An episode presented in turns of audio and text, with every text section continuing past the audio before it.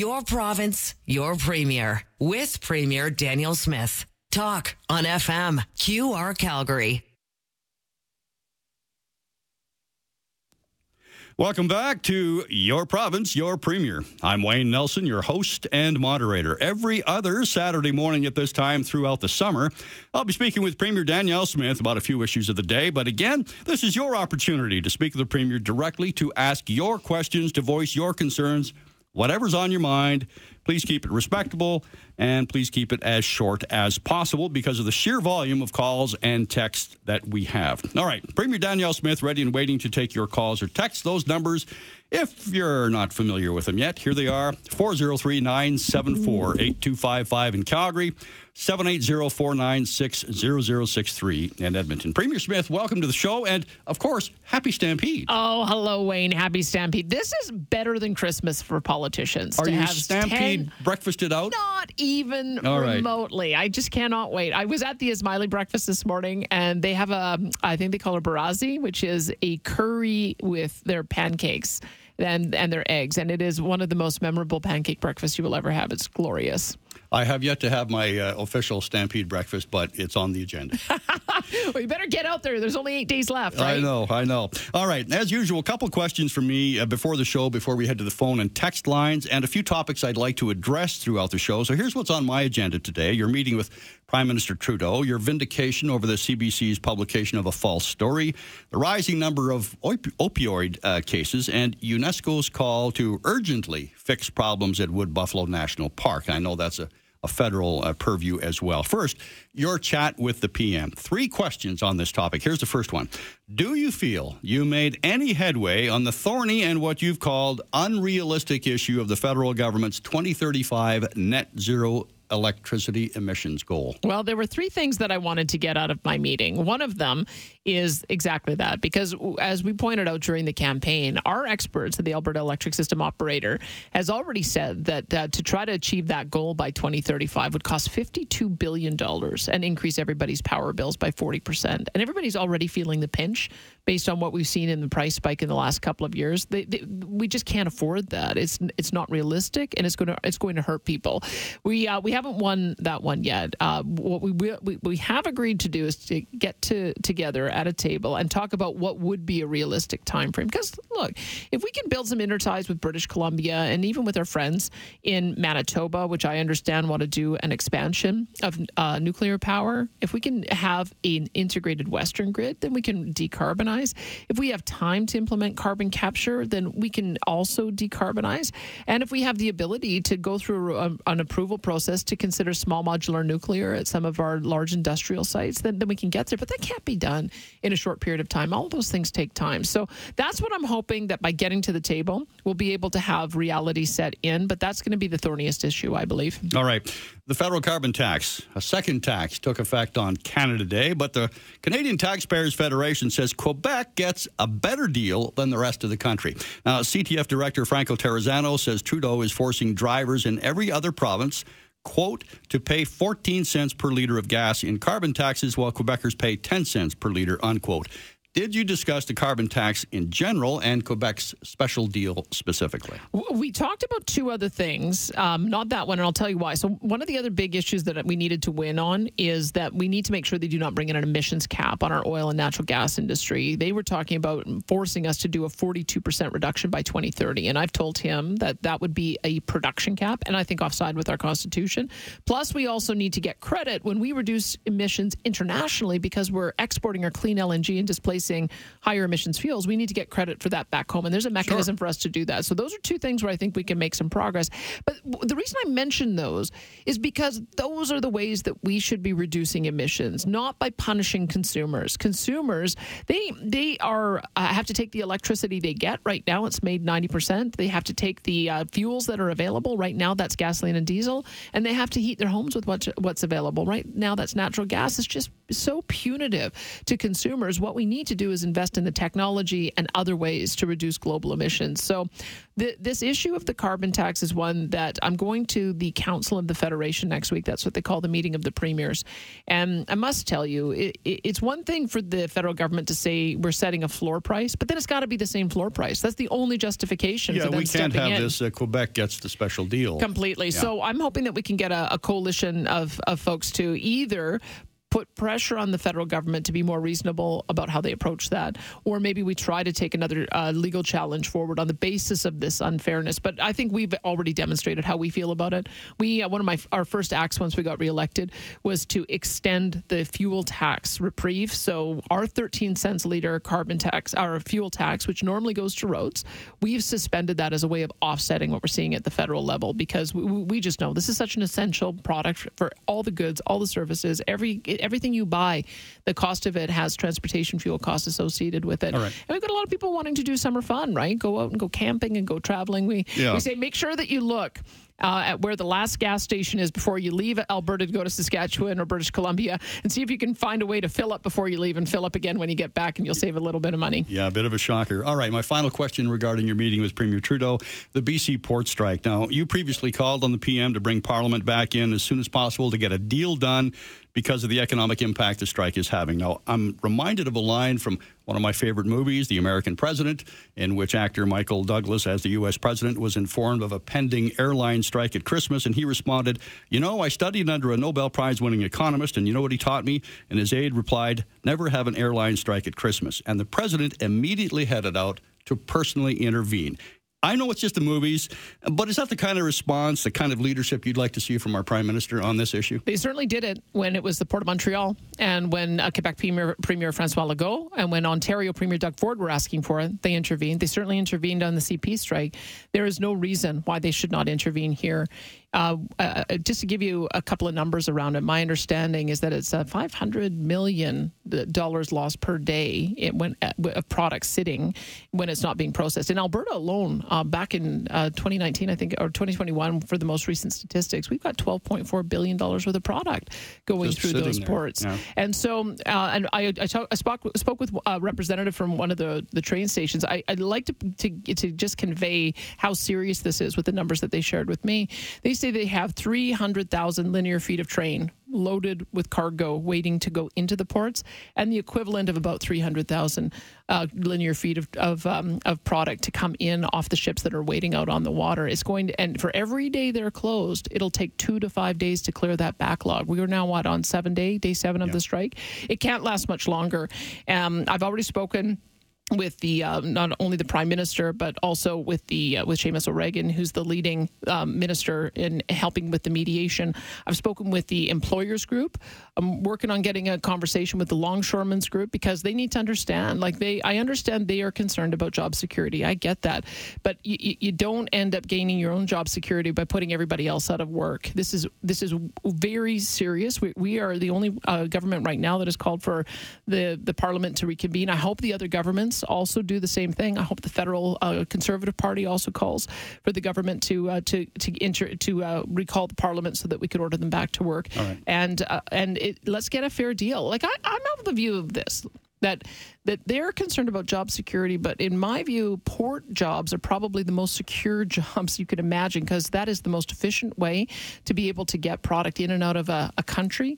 We're continuing to grow. We've got more product that we want to ship. There's going to be more jobs available in the future, and I hope that we can get that sense of trust that we want people to be well paid, and we want those ports to be operating efficiently. It's absolutely essential for us. Good observation. All right, I want to get one phone call here before we have to go to a break. We'll talk to Joe from Calgary on child services. Go ahead, Joe. Good morning. My issue, Danielle, is that my grandson is in child services. My son, his father passed away 3 years ago, and I'm in the process of trying to get kinship for him. And his caseworker sent me a pay schedule for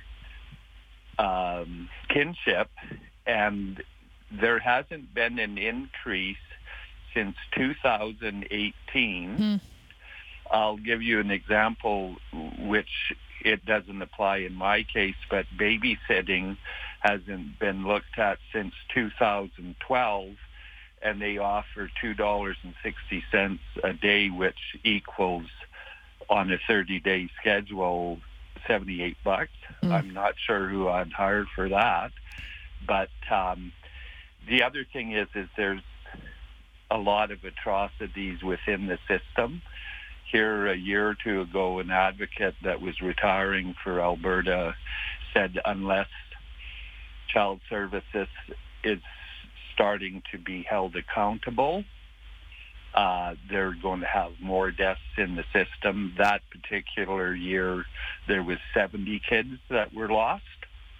Okay, Joe, and your, if you allow the Premier to answer your concerns. Yeah, Joe's right. I mean, a lot of these kids come from really hard and devastating backgrounds, and part of the reason why we have a system where they can be supported is so that they can recover from the trauma that they've had, and we certainly don't want their circumstances to be worse when they go into our system. So we've got some new leadership there with Searle Turton.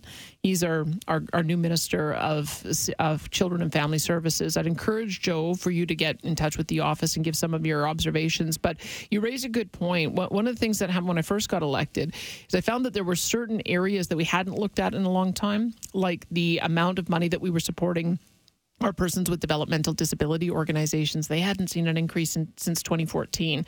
And it sounds to me like, based on what you've said, there might be some oversight in making sure that we're bringing up to the level of inflation some of those services and the payment schedule in that area. So it's on my list, and I'll make sure that Minister Turton has a chance to look at that, and we'll see if we can correct that in the next budget. Okay, time for a quick break. I'm Wayne Nelson. I'll be back with Premier Danielle Smith and more of your calls and texts when we return on Your Province, Your Premier.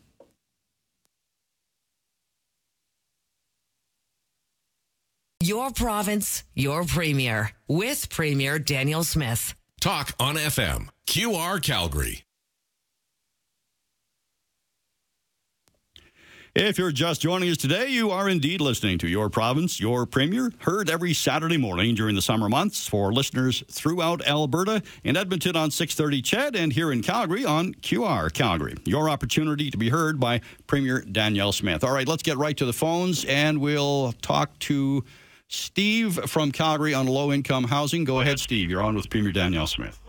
Yeah, to build one low-income housing unit is $300,000 to $400,000, and it will take years to come about. Or there's Plan B. I sent you a text with a picture of a manufactured home. High River has 2 manufactured home parks. Now, this is how families in the 60s and 70s, a lot of them got their start. On a 20-year mortgage is $400 a month.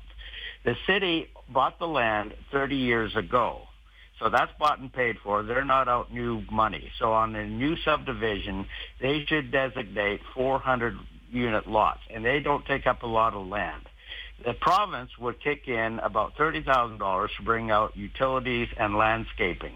So what would happen is a low-income unit, the lot price would be about $150 a month to keep for upkeep and maintenance. That's $550 a month. That's affordable, not for no income. I'm talking low-income housing.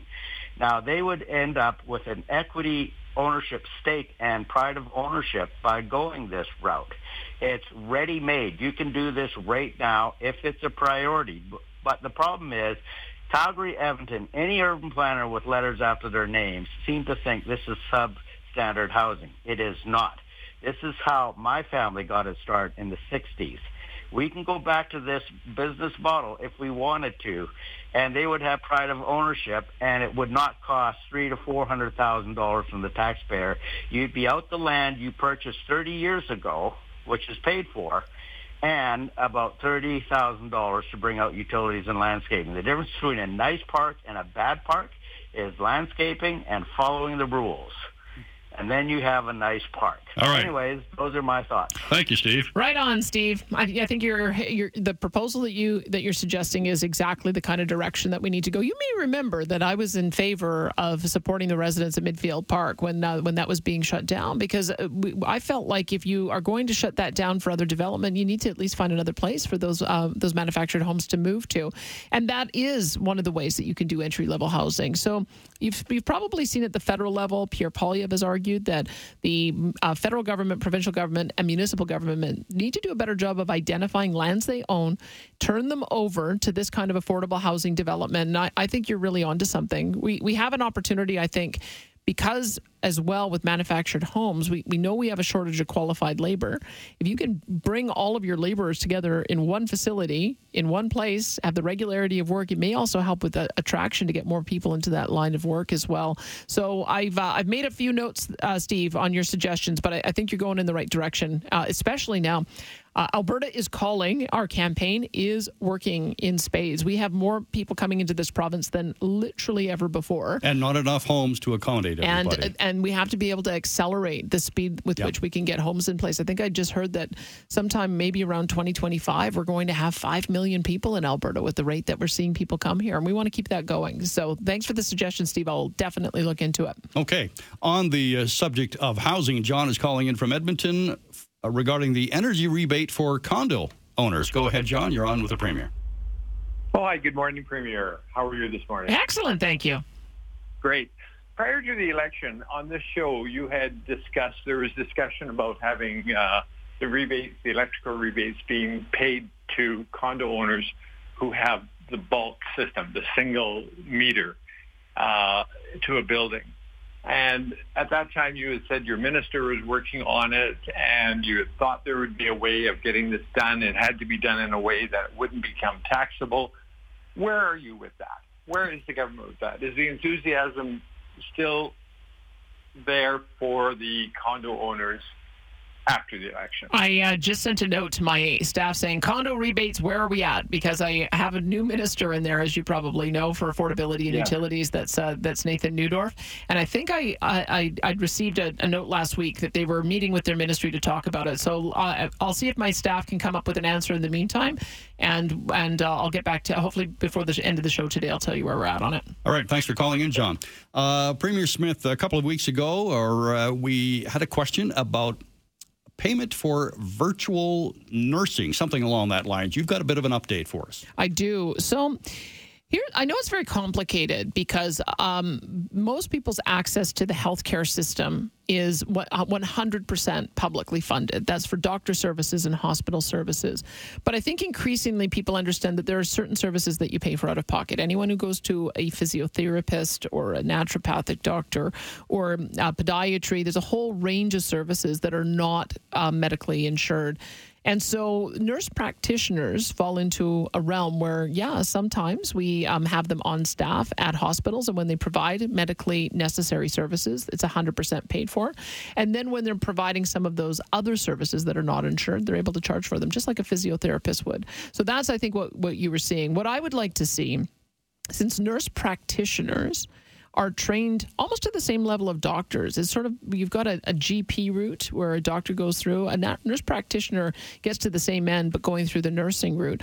I would like to see more of them in integrated practices so that we have team practices with doctors, nurse practitioners, LPNs, and other health professionals, as well as potentially even setting up their own practices. But we didn't get to the finish line on a contract on that before the election, but it is a very high priority for us to do that. But anyone who provides services that are not covered explicitly by our publicly funded healthcare system are able to charge. Okay, and that's why that happened. All right, one of the big stories this past week, CBC finally apologized and said, gosh, we can't find that evidence that we said that we had about the allegation that someone in your office had contacted the prosecution service about the cases coming out of the Coots protest.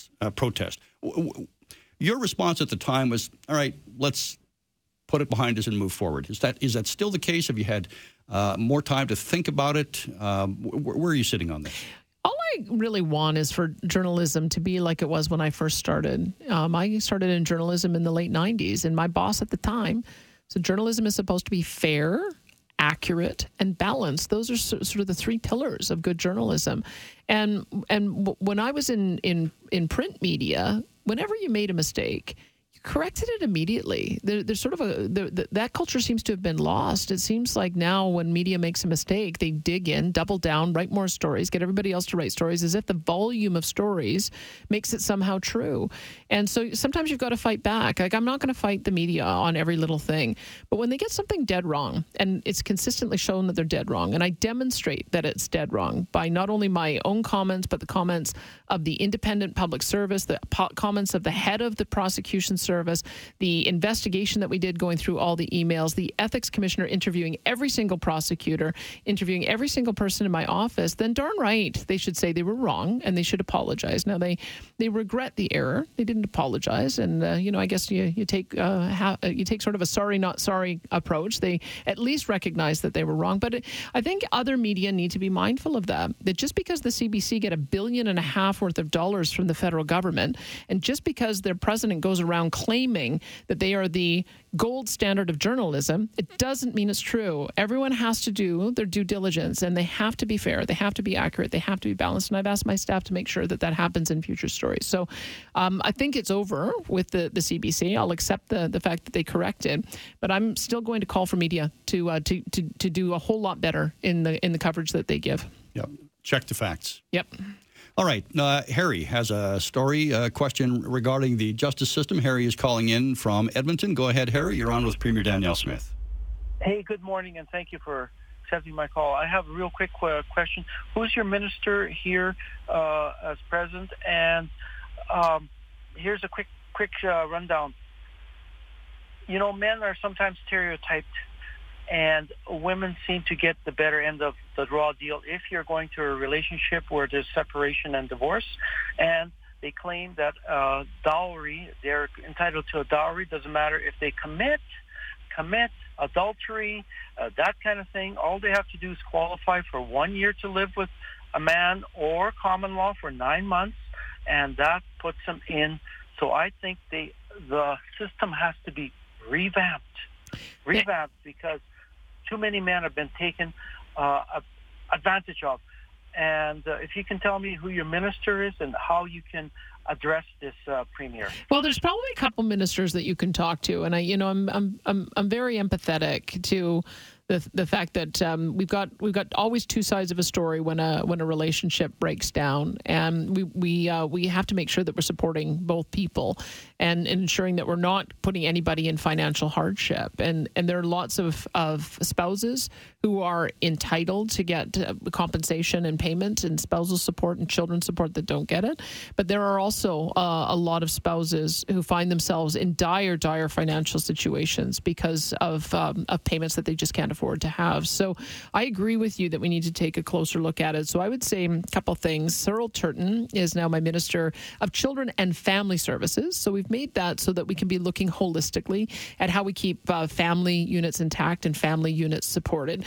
And then we also have Mickey Amery. He's my new Justice Minister, and he's very keen to find reforms that will be able to make this particular area of family practice a lot more fair. So, I'm hoping he's listening today. But do know that it's a high priority for us to do whatever we can to support families, to make sure they stay intact. But when something tragic happens and they break down, to make sure that it doesn't put and disadvantage one spouse over the other. All right, one more phone call coming in from Edmonton. This is Murray. He's been hanging on for about half the show already. Premier Smith. Murray, go ahead. You're on with Premier Danielle Smith. Thank you, Wayne. Premier Smith, good day. Hello. So I work downtown Edmonton, right beside the Mustard Seed in the area I call the zone, the drug area. I see that area as a very large mental institution, minus the buildings and the fence. My question today, and then I would like to offer a suggestion, how are we proceeding on, what do you call that, the compassionate Intervention Act? How are we proceeding on that, a vagrancy law? Here's my concern. I talk to people every night. I just do. I ask questions. One thing that I hear all the time is the deplorable state of the Hope properties, the Hope mission properties. I could go on and on, but I won't.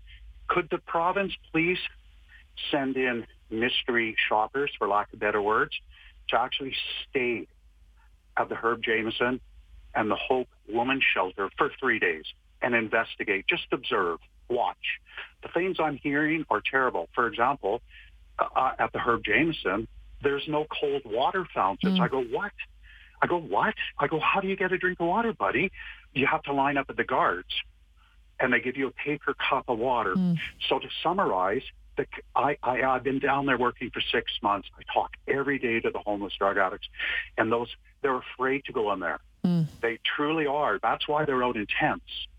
They won't go in there. And the women's shelter is 100 times worse than the Herb Jameson men's shelter. So could the province please send in, I'll go for you. I'll work for free. Send me in with somebody else, a team. And we want to actually stay in the facilities and see what the heck is going on. Hmm. But I'm telling you, I'm not lying. I'm not lying. And these people, anyway. So how are we proceeding on the Compassionate Intervention Act, Premier? Yeah, well, you know, it's an interesting thought that you have of somebody. I think you called it almost like a secret shopper going in and having the lived experience of what those shelters are like. Let me raise that with Jason Nixon, who is our new Minister of Seniors, Community and Social Services.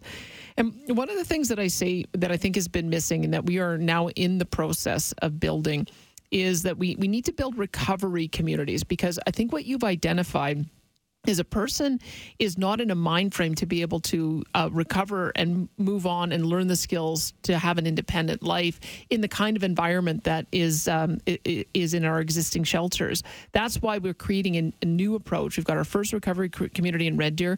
We just did 2 signings this week, because we'll have another in Siksika, as well as in Tsutina, Enoch, and Kainai, because that's what we need, is to take somebody out of the environment that they're in, give them detoxification services, give them deep therapy to understand what it is that is causing them to go back into addiction, teach them life skills so that they can shop and cook and take care of themselves, get a job, and then at the end of that process, have a totally different life. That is the approach that we're taking with our recovery communities. Unfortunately, we're only 4 years into our 8-year plan, so we have 11 of these that we're building. So it's going to roll out slowly over time, and I accept your point that in the interim, we've got to do whatever we can to make sure that the existing shelter spaces are providing for the basic needs that people have, and if they're not up to that standard, we've got to get them up there. But do know it's going to take, I think, removing people from that environment and giving them a new pathway in order for us to solve the problem completely. The approach we're taking, we call it compassionate care, and we're working on the legislative framework for it right now, where we can deliver a treatment order to order somebody who's a harm to themselves or others into mandatory treatment. And so we have to make sure we're doing that mindfully, that there's a judicial process so that it isn't arbitrary. It's got to go through a court process, because we want to make sure that it stands up. I don't know if you saw Chief Corey Crowfoot this week, but he was asked the question about whether or not and why, whether or not his community would support him. And he said that as part of their culture, they just don't sit back as a community and allow people to self-destruct.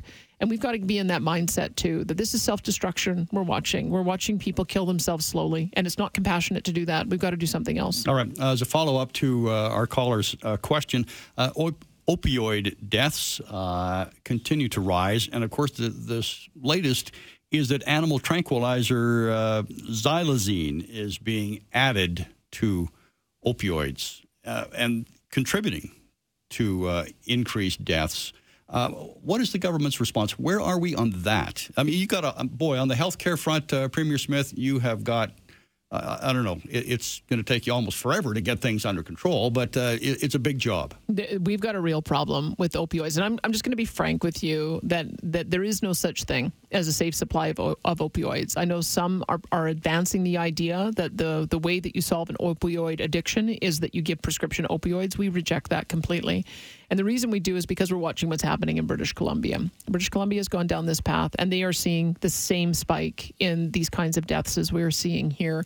we believe the solution is to get people off opioids and get them onto a pathway where they can recover. What's happened in the market in British Columbia and Alberta is that they are taking the fentanyl and lacing it with tranquilizers, and as a result, our naloxone kits, our Narcan kits aren't working because normally you would be able to revive somebody in an overdose, but when you can't do that, you end up having to call a paramedic and take them to hospital. And sadly, we're seeing a lot more deaths. So this is I don't think we've ever seen anything quite this bad. I mean, when I was growing up, obviously we had a heroin addiction problem. We had crack cocaine. This is a whole different problem altogether. I am hearing that kids are having access to opioids as sort of their first entry into drugs, which was never the case when I was a kid. No, when I was growing up, it's beware of marijuana. That's your gateway drug. Completely. Yeah. And now kids, and this is the other part of the problem, which is why we do not support the BC approach. Now, if you watch the show Canada is Dying, and I was interviewed for that, as was my Chief of Staff, Marshall Smith, who's leading our effort on this, the practical reality of what happens when you do safe supply. Somebody goes in and they get their hydromorphone prescription filled. And this is a drug that's 5 times more powerful than heroin. And then they turn around and they sell it to a drug dealer so that they can get fentanyl. And then the drug dealer takes that and they go and sell it to younger and younger and younger kids, addicting more and more and more people. And that is not the right pathway. We've got to get people off opioids completely. And that's why we're taking a recovery-oriented approach. And from time to time, we're going to see really bad and dangerous strains that are coming into our market. That's what we're at right now. This is going to be a policing response. And so I've got Mike Ellis looking into it. He's been meeting with the chiefs and talking about what we're going to do about it. And hopefully he'll have more to say about that soon. All right. Robert, calling in from Edmonton on a life resources question. Go ahead, Robert. You're on with the Premier. Hi, how are you? I'm good. Thanks for calling. I'm going to turn the radio off. It's a pleasure to talk to you. I want to congratulate you on your recent election victory. Thank you. I'm calling from Edmonton, and I was hoping that you could off radio forward me a phone number to help me with resources, because I've exhausted all mine, and I volunteer, I learn, and I'm struggling, and I'm trying to get ahead, and I'm hitting brick walls because everybody's just turning me around in circles, and they're telling me things I already know, and it's just not working. I just grabbed a pen. Yeah, I'm sorry. I appreciate your time. Let me make it easy for you. Call 211 because that is the number that we have for access. I've already done that, and like I said, I volunteer. I'm kind of educated on what's out there. And Robert, I'll get you to. I'm just going to put you. I'm going to try to put you on hold, and I will get our producer to get your number. No, that'd be fine. Okay, that's what I wanted. Right. I wanted to offer. Yeah, we'll see what we can do then, Robert. All right, and then I could deal with this myself. Sure. All right. Thank you. So I'll just say, I mean, one of the things that I'll have Jason Nixon look into, again, he's seniors, communities, and social services, is that there are a lot of people who I think are in the position of the last caller, where it's hard to navigate through a system, and it's hard to be able to get access to the programs for support.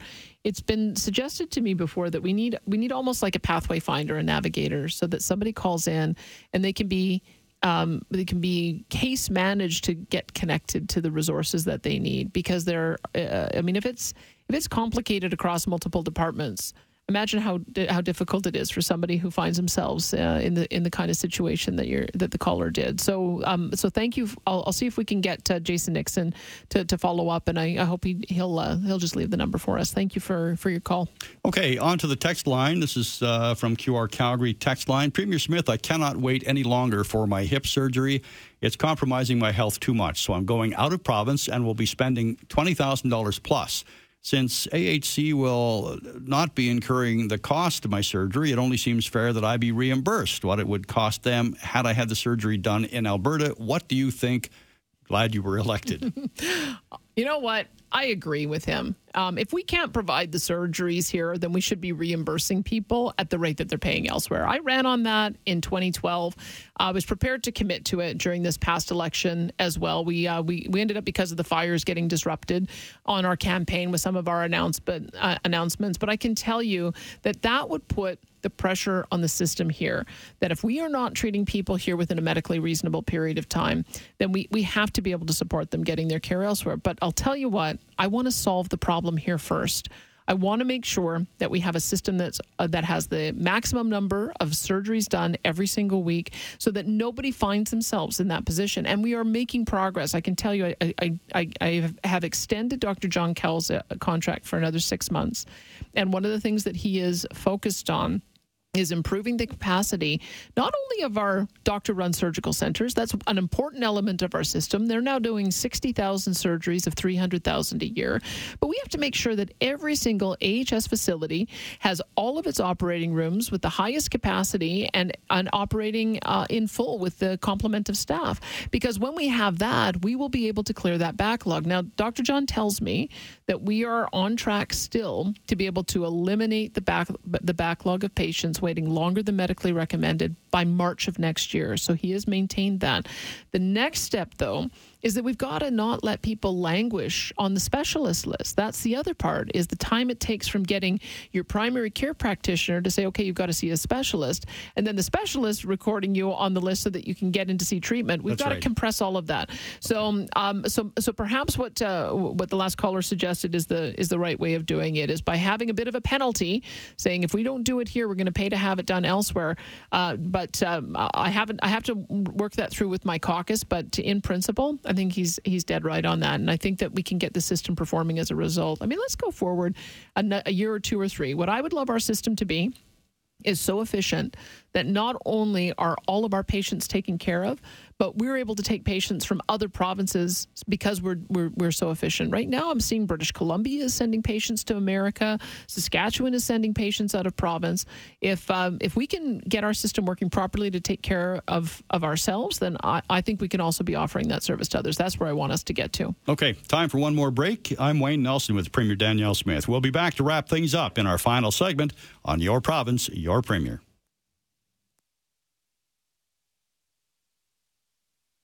Wayne Nelson back with you on Your Province, Your Premier. Your opportunity to speak with Premier Danielle Smith one-on-one. If you've got a specific question you'd like the Premier to answer, the numbers to phone or text are 4039-748-255 in Calgary, 780-496-0063 in Edmonton. Please try to keep it short.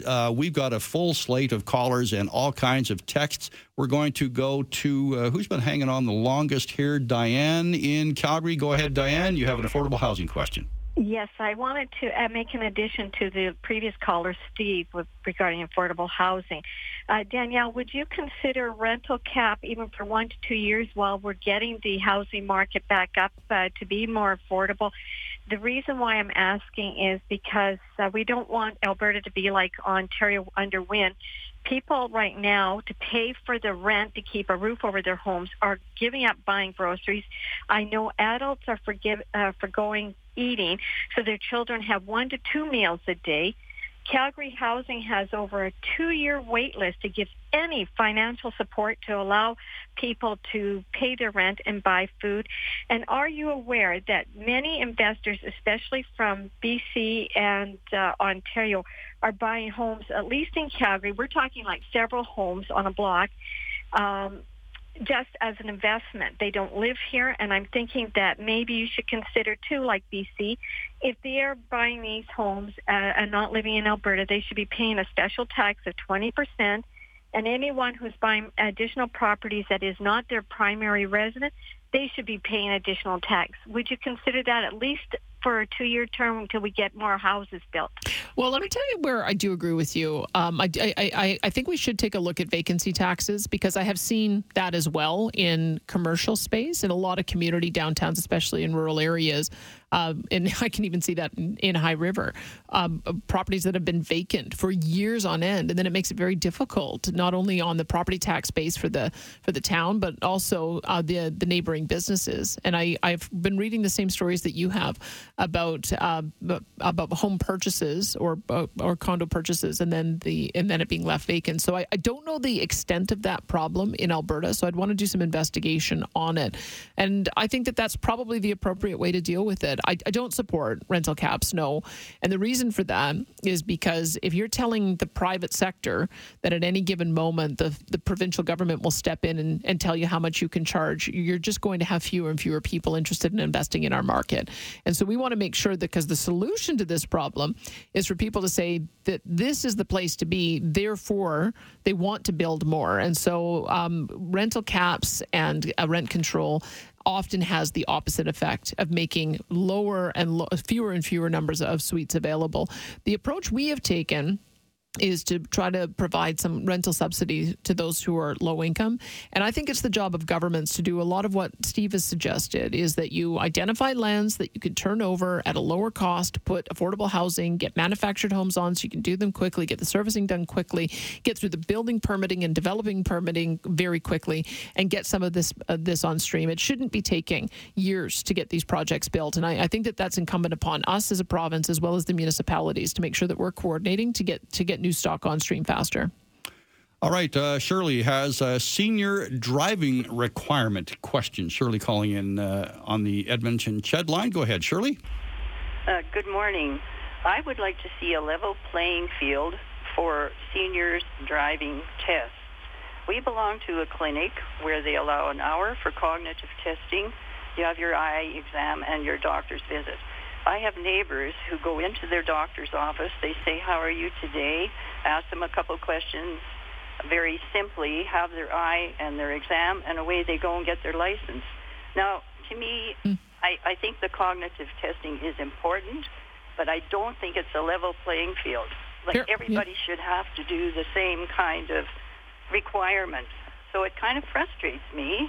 I'm due to go again, which is fine, but I sure would like to see some standard instead of it's so simple for some people and maybe a little more difficult for others. Like a total recall, when they give you 10 words and in 10 minutes they want you to repeat them back. Oh boy, I don't even know if I could do that. I know it's not polite to ask a woman her age, but maybe you can tell me when does the cognitive testing start, just so that I know where we have to take a look into the policy. Well, it seemed to me that we had a test at age 75, and then once you reach 80, then it's every 2 years you renew your driving license. Okay, let me take a look at that, because, you know, one of the things I would notice is that seniors are getting more and more active for longer and longer. There was an old timer in High River, I believe, who was driving his car until he was 98 years old, and so that may not have been the case when these policies were developed in the first place. And with seniors being able to be active and to have great cognition for a lot longer, I think perhaps we need to do as was suggested there. So this would fall into the realm of Devon Dreeshan, our Transportation and Economic Corridors Minister, and I can tell you I'm so impressed with him, because when he identifies a problem, he solves them. We had a problem with GDL licenses. Those are those graduated licenses where it cost kids $154 in order to be able to get a test so that they could take it off.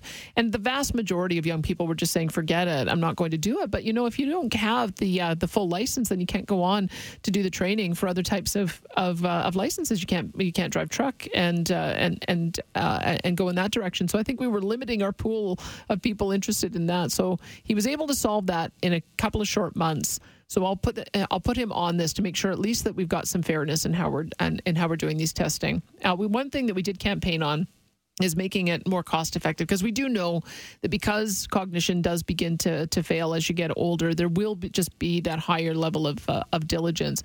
But we want to be able to give a break on the services at registries of 25% discount for seniors, knowing that they might have to use them a little bit more. So that's one thing that we'll do on the financial side to make it a bit less of a burden. All right. One automobile related question on the 630 CHED text line.